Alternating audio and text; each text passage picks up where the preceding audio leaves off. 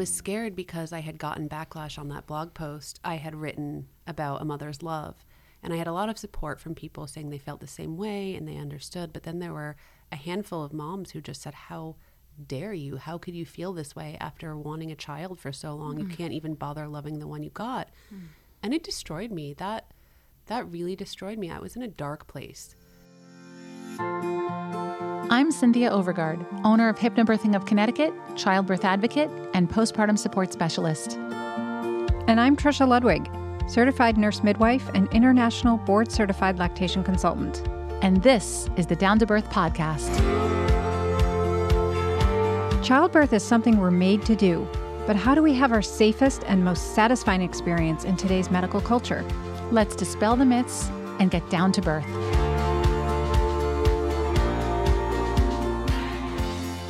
If you look up Julia's blog, Lemon Stripes, you'll find a vibrant young mother sharing her tips on fashion, decor, motherhood, and lifestyle. But today on the Down to Birth show, Julia shares a part of her the public hasn't fully seen a woman with a history of anxiety who struggled with conception and miscarriage, and who finally conceived and birthed the healthy baby she dreamed of, only to feel completely disconnected from the moment of birth. This is the story of a woman who began motherhood merely going through the motions, hiding her disillusion and belief that her baby deserved better, until some of her own fans sent her into a deeper spiral than she'd ever experienced. Julia tells us today about reaching the breaking point and the steps she finally took to face her truth and begin her journey toward healing. Hi there, I'm Julia Dzafic, and I am a mom of one toddler, Amalia Louise. She is two and a half years old. Um, I live here in Connecticut and have had some really interesting emotions and experiences as a mother, like probably every mother out there. And for me, it started a little bit earlier than motherhood because I experienced two miscarriages, unfortunately, and then had a hard time getting pregnant after that for almost two years and I wrote about my miscarriages and the emotion, and it was something my therapist had me do to get the feelings out. And I shared that story with my husband. And he said, You need to publish this on your blog. This is incredible. This is going to help other women out there. And I hummed and hawed about it and thought about it a lot and eventually decided, okay, let's just do this. And I hit publish one day and it went viral. And to this day, which is, you know, three and a half years later, I'm getting emails almost daily from around the world. Women from London, women all over the country are saying, I had a miscarriage and your blog post helped me get through it. You said exactly what I was feeling and or my friend sent me this and it was so helpful to read and I know exactly what you're feeling and then oftentimes I get emails from women or men saying someone I'm close to went through a miscarriage. And that was the first time I really realized that there needs to be this connection between women who are going through these very difficult emotions. Um, after that, I didn't speak about it for a long time, but got pregnant about 18 months later. And as soon as I got pregnant, I felt excited. I felt like this is not real. I couldn't really believe it was happening, but I did not feel a connection to the baby inside my body. And I thought something's really wrong with me. So I talked to therapists, I talked to my doctor, I talked to friends and family, and they said, you know, you had a miscarriage, so you're probably just blocking this out and trying to like protect yourself in case it happens again. And that made a lot of sense to me.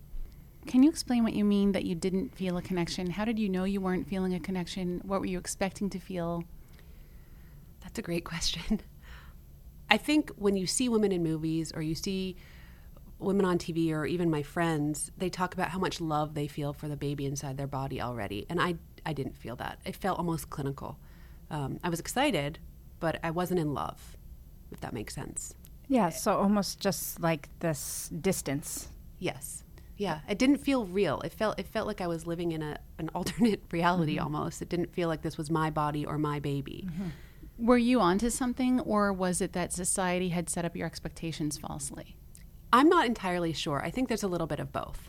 I think you're meant to feel a certain way based on or you think you're meant to feel a certain way based on what you see in the media, but I also think that I had this incredible struggle with, with what I had gone through, and I, I couldn't mentally wrap my mind around what was happening to me.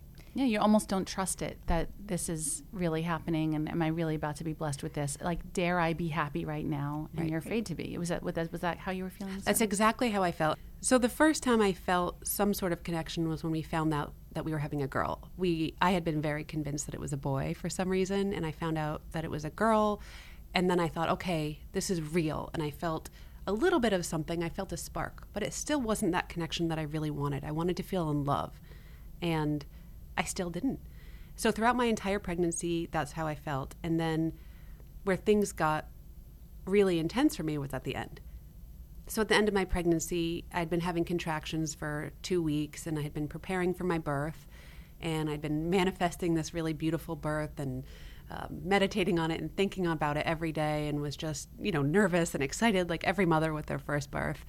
Um, but I was so focused on that, I still wasn't really thinking about the actual baby that was going to come out, which is so crazy to think about now. That's uh, normal. It's normal for women to think about the birth that because we have so much anxiety and anticipation around the birth that we really tend to not think about motherhood.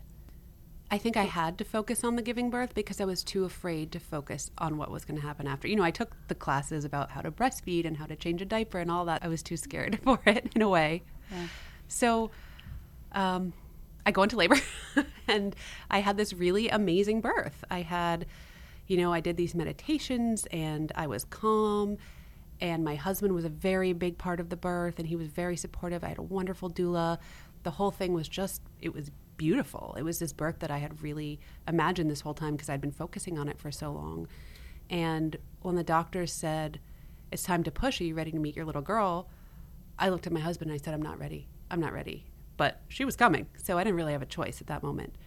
So I pushed and I pushed and at the last minute they said her heart rate's dropping. And my husband said, Julia's or the baby's? And they said, The baby's. You need to push really hard right now. Don't stop pushing. And I got this panic and this adrenaline, and I just pushed as hard as I could, and she wouldn't come out. So they had to give me an episiotomy, which I saw the scissors come in slow motion. Um, so as soon as they cut me, she just slid right out, and everyone was just ecstatic. My husband was crying. His first words was, "She's so beautiful," and my doula took her from Anel and put her on my chest, and everyone was looking at me and just kind of anticipating this reaction. And my first thought in my head was, what is wrong with this baby? She does not look normal. And she was purple. She had had the cord wrapped around her neck. She looked to me terrifying. I thought something was very wrong with her. She didn't look like a baby in my mind. And at that moment, I realized, oh my gosh. Or I didn't realize, but I thought, oh my gosh, I'm just going to be a terrible mother. I can't even love my daughter the way I'm supposed to love my daughter. And as I'm thinking this, one of the nurses said, So what's her name? And I could not say it out loud. I had had this picture of what my baby Amalia would look like, and it wasn't her. And I couldn't say it out loud. Anel had to say it, and I wouldn't let anybody call her that. So that was really hard. Sorry. Um, and then I started feeding her. She latched right away. Everything went really smoothly. She she didn't cry pretty much at all for those first few days in the hospital. She was a great baby. She was so chill. We had no problems. But that night, I I had given birth at eight in the morning and had been in labor all night. So I was ready for a shower by that night, and I was so excited to finally take a shower. So I'm waddling around in the in the hospital room, and I told Anel I'm going in the shower. That's my husband. I turn on the water. I start to step in, and he starts screaming and he says, She's not breathing, she's not breathing. So I go to the bed and press the nurse call button, and it takes him about 10 seconds to answer, but in my head, it felt like a year. So I was like, This is not fast enough. I ran into the hallway naked, you know, with this postpartum body. And the first person I saw was a janitor cleaning up. And I said, Get a doctor in here right now. My baby's not breathing. And I think he thought I was absolutely bananas. But the nurse came in, pat, patted her back. She was fine. She had had amniotic fluid in her lungs. Totally fine. They weren't even fazed by it, but I was shaking just for hours, shaking, could not st- stop shaking. And then in my, and I didn't say any of this out loud because I was so embarrassed about how I felt, but I said, okay, I obviously love her. I obviously care about her. I have this like protective mama bear feeling. I nothing can happen to this kid. I know it's my life job to protect this baby. So that felt good, but I still knew the feeling wasn't right. I didn't feel that deep love. My husband would look at her and say, Don't you just feel butterflies in your stomach when you look at her? And I had no idea what he was talking about. And today, you know, I have a two two and a half year old, and of course she's the light of my life, and I feel that every time I look at her, but I didn't feel it then. and that was hard. And I had had these conversations with my mom, who moved in with us for a month after she was born, and with my husband about postpartum depression because I've had I've struggled with anxiety and depression in the past. So we had a whole list of signs to look for, and I didn't have any of them. You know, I wasn't having thoughts about hurting my baby. I wasn't having thoughts about hurting myself. I wasn't crying all the time, and I wasn't having all these things that I thought were postpartum depression or postpartum anxiety. But if I had to get up with her in the night when it was I mean obviously I had to get up with her in the night all the time but when it was time to get up with her I would panic if I were alone with her just completely panic sweat cry didn't know what to do I felt like I can't do this I'm not going to be a good mother and that was one side of it but the other side was this lack of connection and that was really the hardest part for me I just didn't have this feeling that everybody else had and I couldn't say it out loud listening to you talk and say something like, I didn't have this feeling that everybody else had, therein lies the beginning of the problem. Because it's the feeling you assumed everyone else had. And so many women feel exactly this way. So many women can ask each other, How long did it take you to bond? And for some women, it's immediate, but we think it's always immediate. And then the other thing is the misinformation around uh, postpartum psychosis, which is having thoughts of harming yourself or your baby is nothing like postpartum anxiety or depression. And postpartum psychosis, while very serious, is extremely rare. It's more like one in a thousand. But virtually every woman can tell you where they fell on that scale of postpartum anxiety and or postpartum depression. But see the lack of talking about it, the lack of information is the problem because then we have this healthy normal woman like you thinking what's wrong with me? What's wrong with me? It might even go further to say my baby deserves better than me. 100%. I, I felt that exact feeling. My baby deserves better. Maybe I'm just too selfish to be a mother. And we went for a walk one day. It was summer when she was born. She was born in July. And we have we used to live on this closed loop. So we took her for a walk in the stroller, in her little bassinet. And anytime she'd cry in the stroller, I would panic and sprint home. Sprint. I could not hear her cry. She didn't cry. So when she did, it was like a panic inducing feeling for me. And I'd sprint home.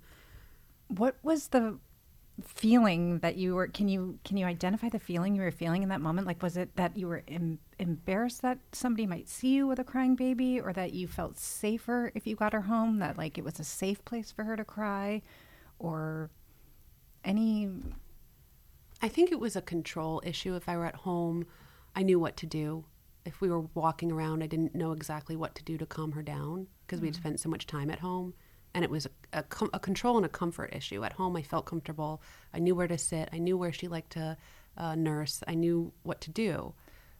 I was so structured right after she was born. I did um, a technique for sleep training called Baby Wise, and I was so structured with her sleep schedule because it was the only thing I felt like I had control over. Mm-hmm. And in retrospect, it was much too structured. Mm-hmm. It was great for us. It worked really well. She's still a great sleeper, but it was not healthy for for myself, for my husband, for anyone in our family, probably not even for her, but I had to do it.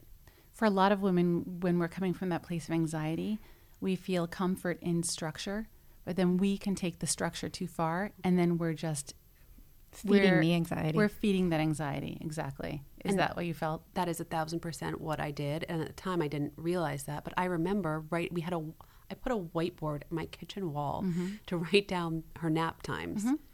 And in the morning, she'd nap from 7 a.m. to 10 a.m. One day, she didn't fall asleep till 7:15, and I had a full-on panic attack. Now, mm-hmm. I've struggled with anxiety my whole life, so I knew I knew what a panic attack was. I knew how to get out of it. I knew what to do. But my mom was sitting there and saying, "It's 15 minutes. It's going to be okay." And I just could not wrap my head around the fact that something had changed so drast- so drastically in my head, but it was so silly and small in reality. So, back to this walk. I'm taking a walk with my husband and I'm just crying and he's so happy and he's just so in love. He's just such a wonderful father and I'm just so sad and I'm just so like detached and I just don't show my sadness, but I'm not connected to him. I'm not connected to the baby and it's starting to become more and more obvious and he just looked at me and said, "I feel like you regret having this baby." And I just started sobbing and I said, "Sometimes I feel like I do." And I've never said that to anybody else before because you don't want to say that about your child. You know, she's she's everything. I cannot imagine a life without her, but at that moment that's really what I felt. And it was a scary feeling. I had spent years trying to get pregnant. That's all I wanted. And I had lost these two other babies. And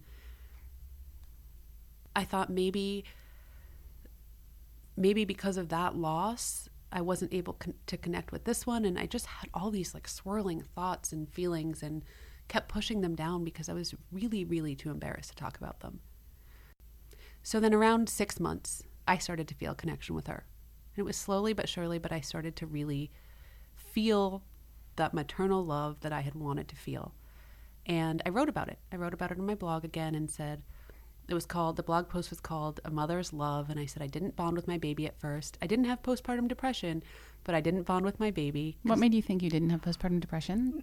No lack idea. of information, Lack lack, of lack, inf- lack of right. being able to talk about it because what you experience is Pretty- classic. it's pretty textbook. pretty- yeah. and but what's and your crazy, risk factors were a history of loss, a history of anxiety or depression. These are common risk factors.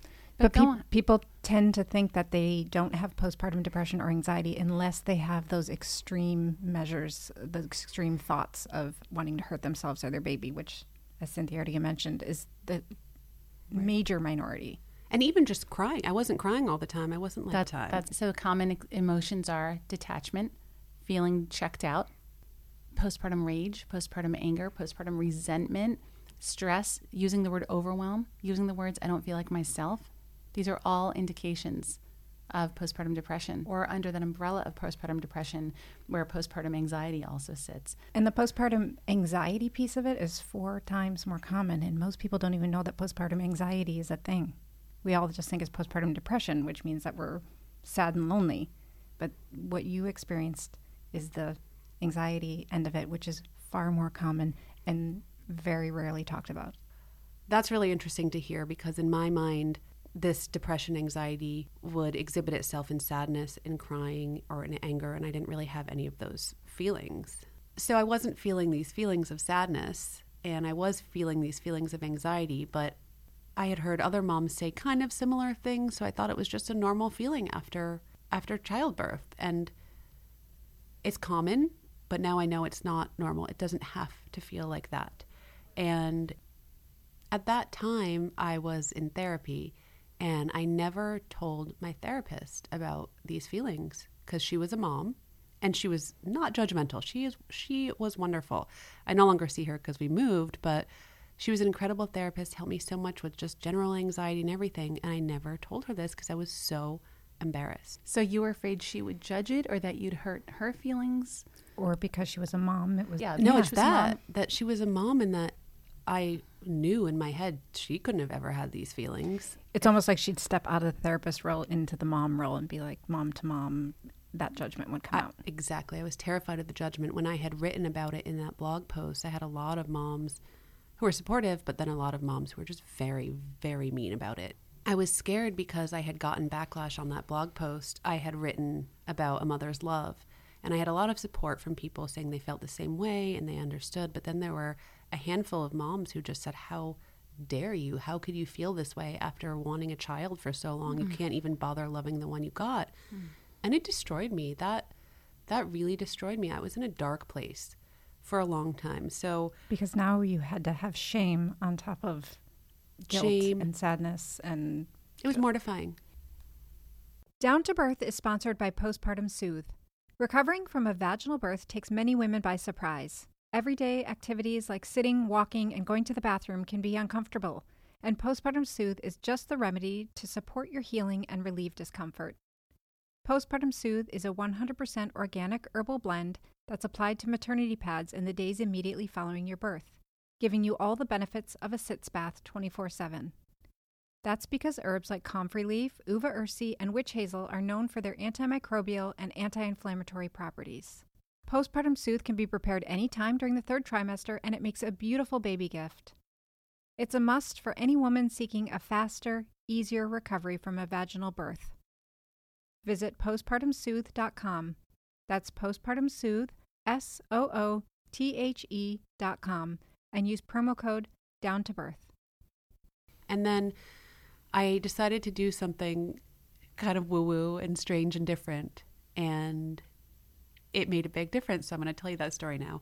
what happened was I have a good friend who's an acupuncturist, and she had a new woman working in her office who was an energy healer, and she asked me to try her out. So I went in with no real expectations. I thought I would lay there, get some Reiki, feel really good when I left. So this woman started at my feet and came up my body. My eyes were closed. I had no idea where she was. But all of a sudden, I felt this intense heat throughout my entire body, and I thought I was going to throw up. And I opened my eyes, and she was right above my uterus. And I told her, I'm going to throw up. I need to sit up. I don't feel well. This is not okay. Something just happened. And she said to me, Please, please let me work through this. We're getting some some really negative energy out. I don't know what it is, but please let me work through it. So I said, Okay. And she said, Just close your eyes and try to relax. So I kept relaxing. I, I really thought I was going to throw up. And all of a sudden, the heat kind of just went out of my body. The feeling of throwing up went away, and I just started hysterically crying. And I could not stop crying. And she said, Can you tell me what you're picturing in your mind right now? And it was that image of me giving birth to my daughter and me seeing her for the first time and not having that connection. And I had never, ever told anyone about that. And this was six months, maybe even a year later. So I realized for the first time that is not normal. I need to talk about this. So I broke down at my therapist's office and told her everything I was feeling. I told her about that moment when I gave birth, I told her about the disconnection. And we, for the first time, talked about the fact that I had postpartum depression or anxiety, and we hadn't really fleshed it out yet, but we were trying to figure out what had been going on. And she said, This is very common. You are not the only person this has happened to. And we talked about it. So I left that therapy session and felt heard. I felt almost validated in a way for the first time. And after a few more sessions, I decided to write about it the same way I had written about the connection, the same way I had written about my miscarriages. So I wrote this blog post called Not All PPD Looks the Same. And I explained my story just similar to the way I just described it to you. But I left out the part about not feeling that love when I first met her. I didn't talk about it in detail because I was still too scared. So it was it was that story but almost glossed. It was it was a little bit more packaged and perfect. But I told the story anyway. And there were so many people who told me that I was faking it, writing about it for engagement on my website, that I had been lying about it in the first place. And it, if that first post destroyed me, this one really took me down. I mean, I cried for days. I was a mess. I had to go to emergency therapy sessions constantly. I was not okay. I couldn't mother my child properly. I was not myself. And I usually don't let internet trolls get to me because I get them every single day. But in this case, it was so personal, and I probably had I probably shouldn't have shared it so soon because I was still in the thick of it, but I did, and it broke my heart. It broke me. It broke my heart, and I didn't think I'd ever be able to come back from it. I thought about quitting my blog. We talked about my husband and I talked about me getting another job. It was bad, and I talked it through with my therapist I talked it through with my family and friends, and we all kind of decided collectively that I had to get better before I could really tackle what was going on in the online world. So I made the decision at that point to get on an SSRI for anxiety, which was not something I ever wanted to do. I live a very holistic life and thought of medication scared me. What's an SSRI? An SSRI is um, what they use for depression and anxiety, and it basically blocks serotonin. It's Ser- a selective yeah. serotonin reuptake inhibitor. Yeah, and I was terrified of the medication. I was embarrassed about the medication, but I went on it, and within a month, I felt like myself for the first time since before my miscarriages, and I didn't realize how bad it had gotten until it got better. Mm-hmm. Interesting comment. Yeah, I didn't know how bad it was. I really, it had been normalized in my mind, these feelings. You know, a good anecdote to describe the feeling was when I first dropped Amalia at daycare, she was, um, she was six months. And when I went back to work, I dropped her at daycare and everyone said, Oh, it's so hard. You're going to feel so guilty. You're going to be so sad all day. No, not everyone feels that way. Zero. Not everyone feels that way. Right. And then, but after I became myself again, I started to miss her in these ways when I wasn't with her. And I started to look at her and really, really appreciate how incredible this child was and how incredible our relationship was. And I just, it was such a beautiful feeling that I again started to feel this feeling of guilt that I didn't have that for so long and that I missed, I almost missed the first six months of her life. We just did a, a postpartum roundtable, and that was a key comment in it. Like, did I? They talked about their second babies. One of them did at least. And she said, all I was thinking was, did I miss this the first time? It's a it's a common way to feel, and then the guilt comes back. So, can you take us back to um, take us back to what sense you made of those comments? Sometimes when you hear things said that are terrible about you, not just by one person, but on a scale of a lot of people, it just it's hard to block that out. It's always hard. So what did you do with it? It, it felt extremely personal. You be, you made yourself vulnerable. You shared your story. You were hoping to get love and acceptance in return. Did you get any? Yeah, of course. I mean, listen. But I've, those are never the ones that stand out, are they? Never. And yeah, it's interesting because I'll read a hundred messages or comments that are beautiful and positive and people mm-hmm. sharing their stories and they're wonderful and the one i hear is the one that tears me down and that's silly and I, have been working since then i've worked on that a lot and it doesn't affect me in the same way anymore but at that time it really did of course it did so what what do you do with it? And you didn't even share your whole story. And well i think that was part of the problem. I think people tapped into the fact that i wasn't sharing everything. And the fact people kept calling me a liar. And in a sense i wasn't a liar but i was withholding some of the truth. When you when you're sharing your life on a, in the public eye, it's hard to do that real time sometimes because you're going through real feelings and real intense situations. And I probably would have handled it different differently in retrospect, but at the time that's how I knew how to deal with it. That's what I could do. And there's an element of humanness that's missing when you tell a story, a written story or online that way. You know, if, if you were telling the story sitting face to face with somebody and they could see it's so much easier to have compassion for somebody when you can see their face and when you can, you know, feel their feelings. And it's really hard to convey that to the masses through, you know, even being a great writer. It's just, it's, it's different. It's just like lost in translation. Right. And it's also edited. So you think about what you're going to say and you go back and you change it. And speaking like this more freely, I'm able to just remember the emotions and it kind of comes out as it comes out. And I think that there's something to be said for that. They are no longer part of my story. I'm sharing this just to share with anybody listening that if you're telling your story or talking about what happened to you and someone comes back at you with something negative or hateful or makes you feel shame, that you're going to get past that. You're going to move on and you feel your feelings. You're living your life and you can't let them get in the way of that because it can destroy you. It's not worth it. where do you go from there? Well, I continued in therapy. I worked on my anxiety. I did a lot of meditation.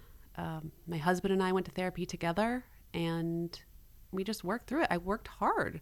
You know, getting over something like that isn't isn't easy and you have to work at it like anything in life.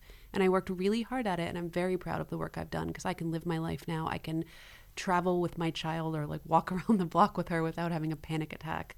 You know, she can cry in an airplane and I'm not going to start sweating and crying myself. And I have these fears and feelings like every mother out there, but they're not extreme. And I want to spend time with my daughter. I want to spend time bonding with her. I miss her when I'm away from her for a few hours, and it feels really good. It feels really good to be with her. It feels good to play with her, and the connection feels so strong. And when we, when I think it was right after we moved, we moved houses about six months ago, and my medication had really kicked in. I'd been on it for about a year. My husband said, It's so beautiful to watch you with Amalia because you are a different person and you love her so much and she loves you so much, and the bond you guys have is incredible.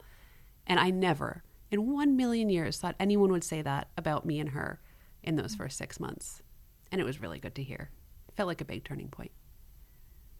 Can you talk at all about what this experience was like for your husband. What was he feeling in those early months? Had he had to be scared that you weren't yourself. And what was he thinking? Was he isolated? Was he freaked out by the whole thing?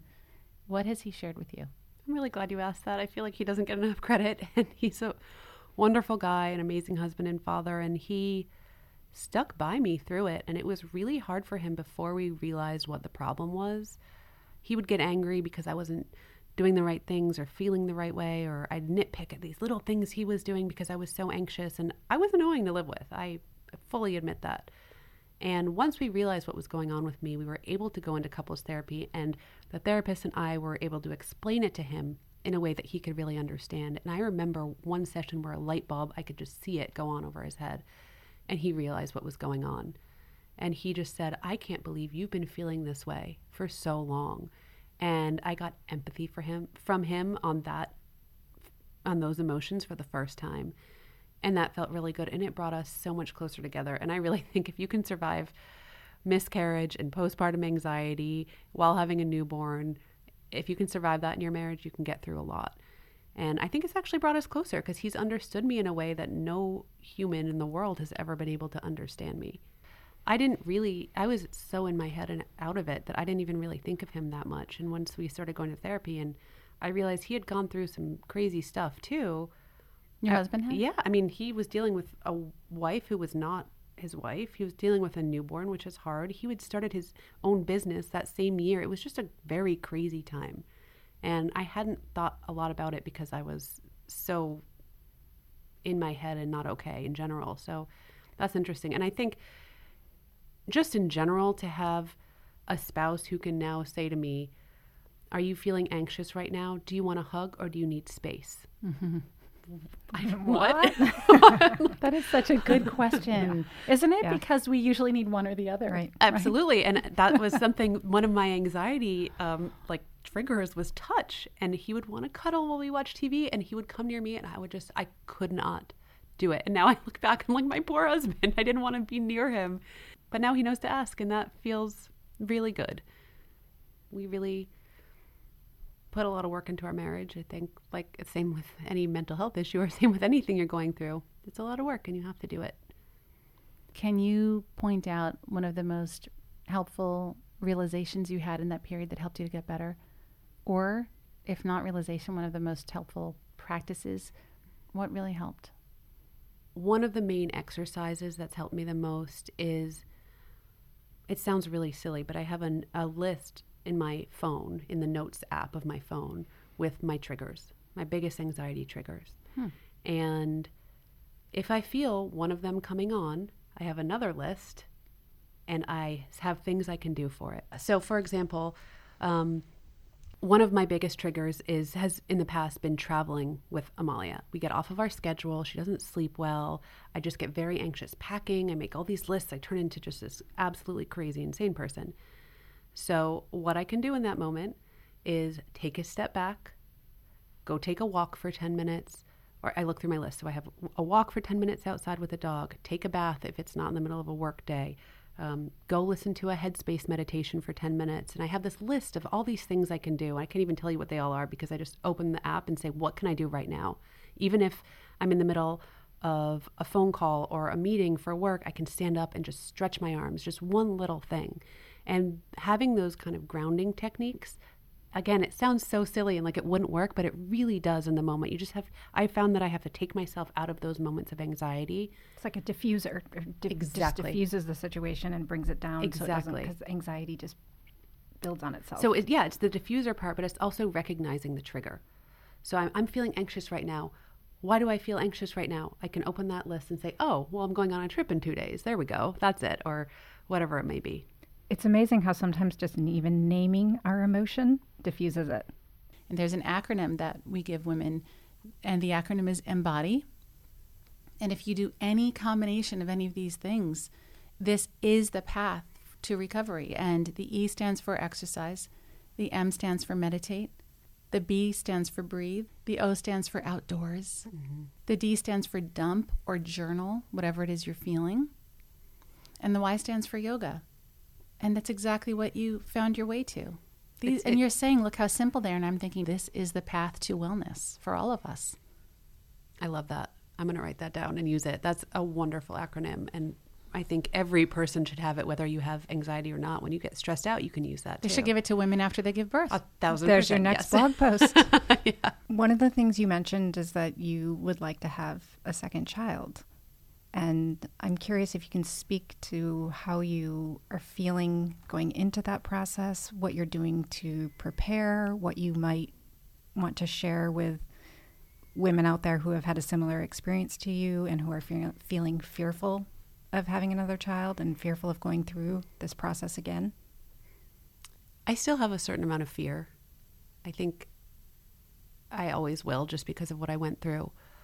But I'm going into it this time with a lot more knowledge and with a lot more resources and a lot more experience, obviously. My focus now is to try to grow my family, have a healthy pregnancy, have a beautiful baby, and a relationship with that baby from day one that I feel good about.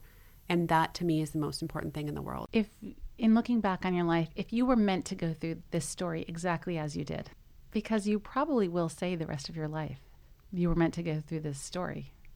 We say that when we come through things well, when we grow and when we learn. That usually is how we look back on our lives through the hard times. Why were you meant to go through this and what did you learn? It's a great question. I think I was meant to go through it because I had these underlying mental health issues that had not been addressed for many years since I was a child. And while they turned into something more extreme, they had to turn into something more extreme for me to deal with them. And that's one reason. Another reason is I feel like I had to share my story because so many other women are going through things like this. And I have a voice and I have people watching me and following me, and I'm able to tell them that it's okay and that we're in it together. And that keeps me going. On the days when I feel like quitting my blog and Instagram, that keeps me going. The fact that I can share this with them and that they come to me and say, I actually started therapy because of your blog post, or I went on medication and I finally feel like myself for the first time in 10 years. And I get those emails all the time too, still.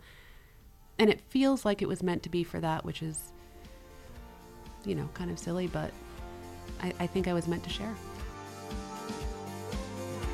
If you enjoy our podcast, please take a moment to leave us a review on Apple iTunes and share a favorite episode or two. You can follow us on Instagram and Twitter at Down to Birth Podcast or contact us and review show notes at downtobirthpodcast.com. Please remember this information is made available to you for educational and informational purposes only. It is in no way a substitute for medical advice or a professional healthcare provider. The ideas presented represent our own thoughts and opinions and those of our guests. As always, hear everyone and listen to yourself. Thank you for tuning in and see you next time. They say the best way to heal ourselves is to share our story.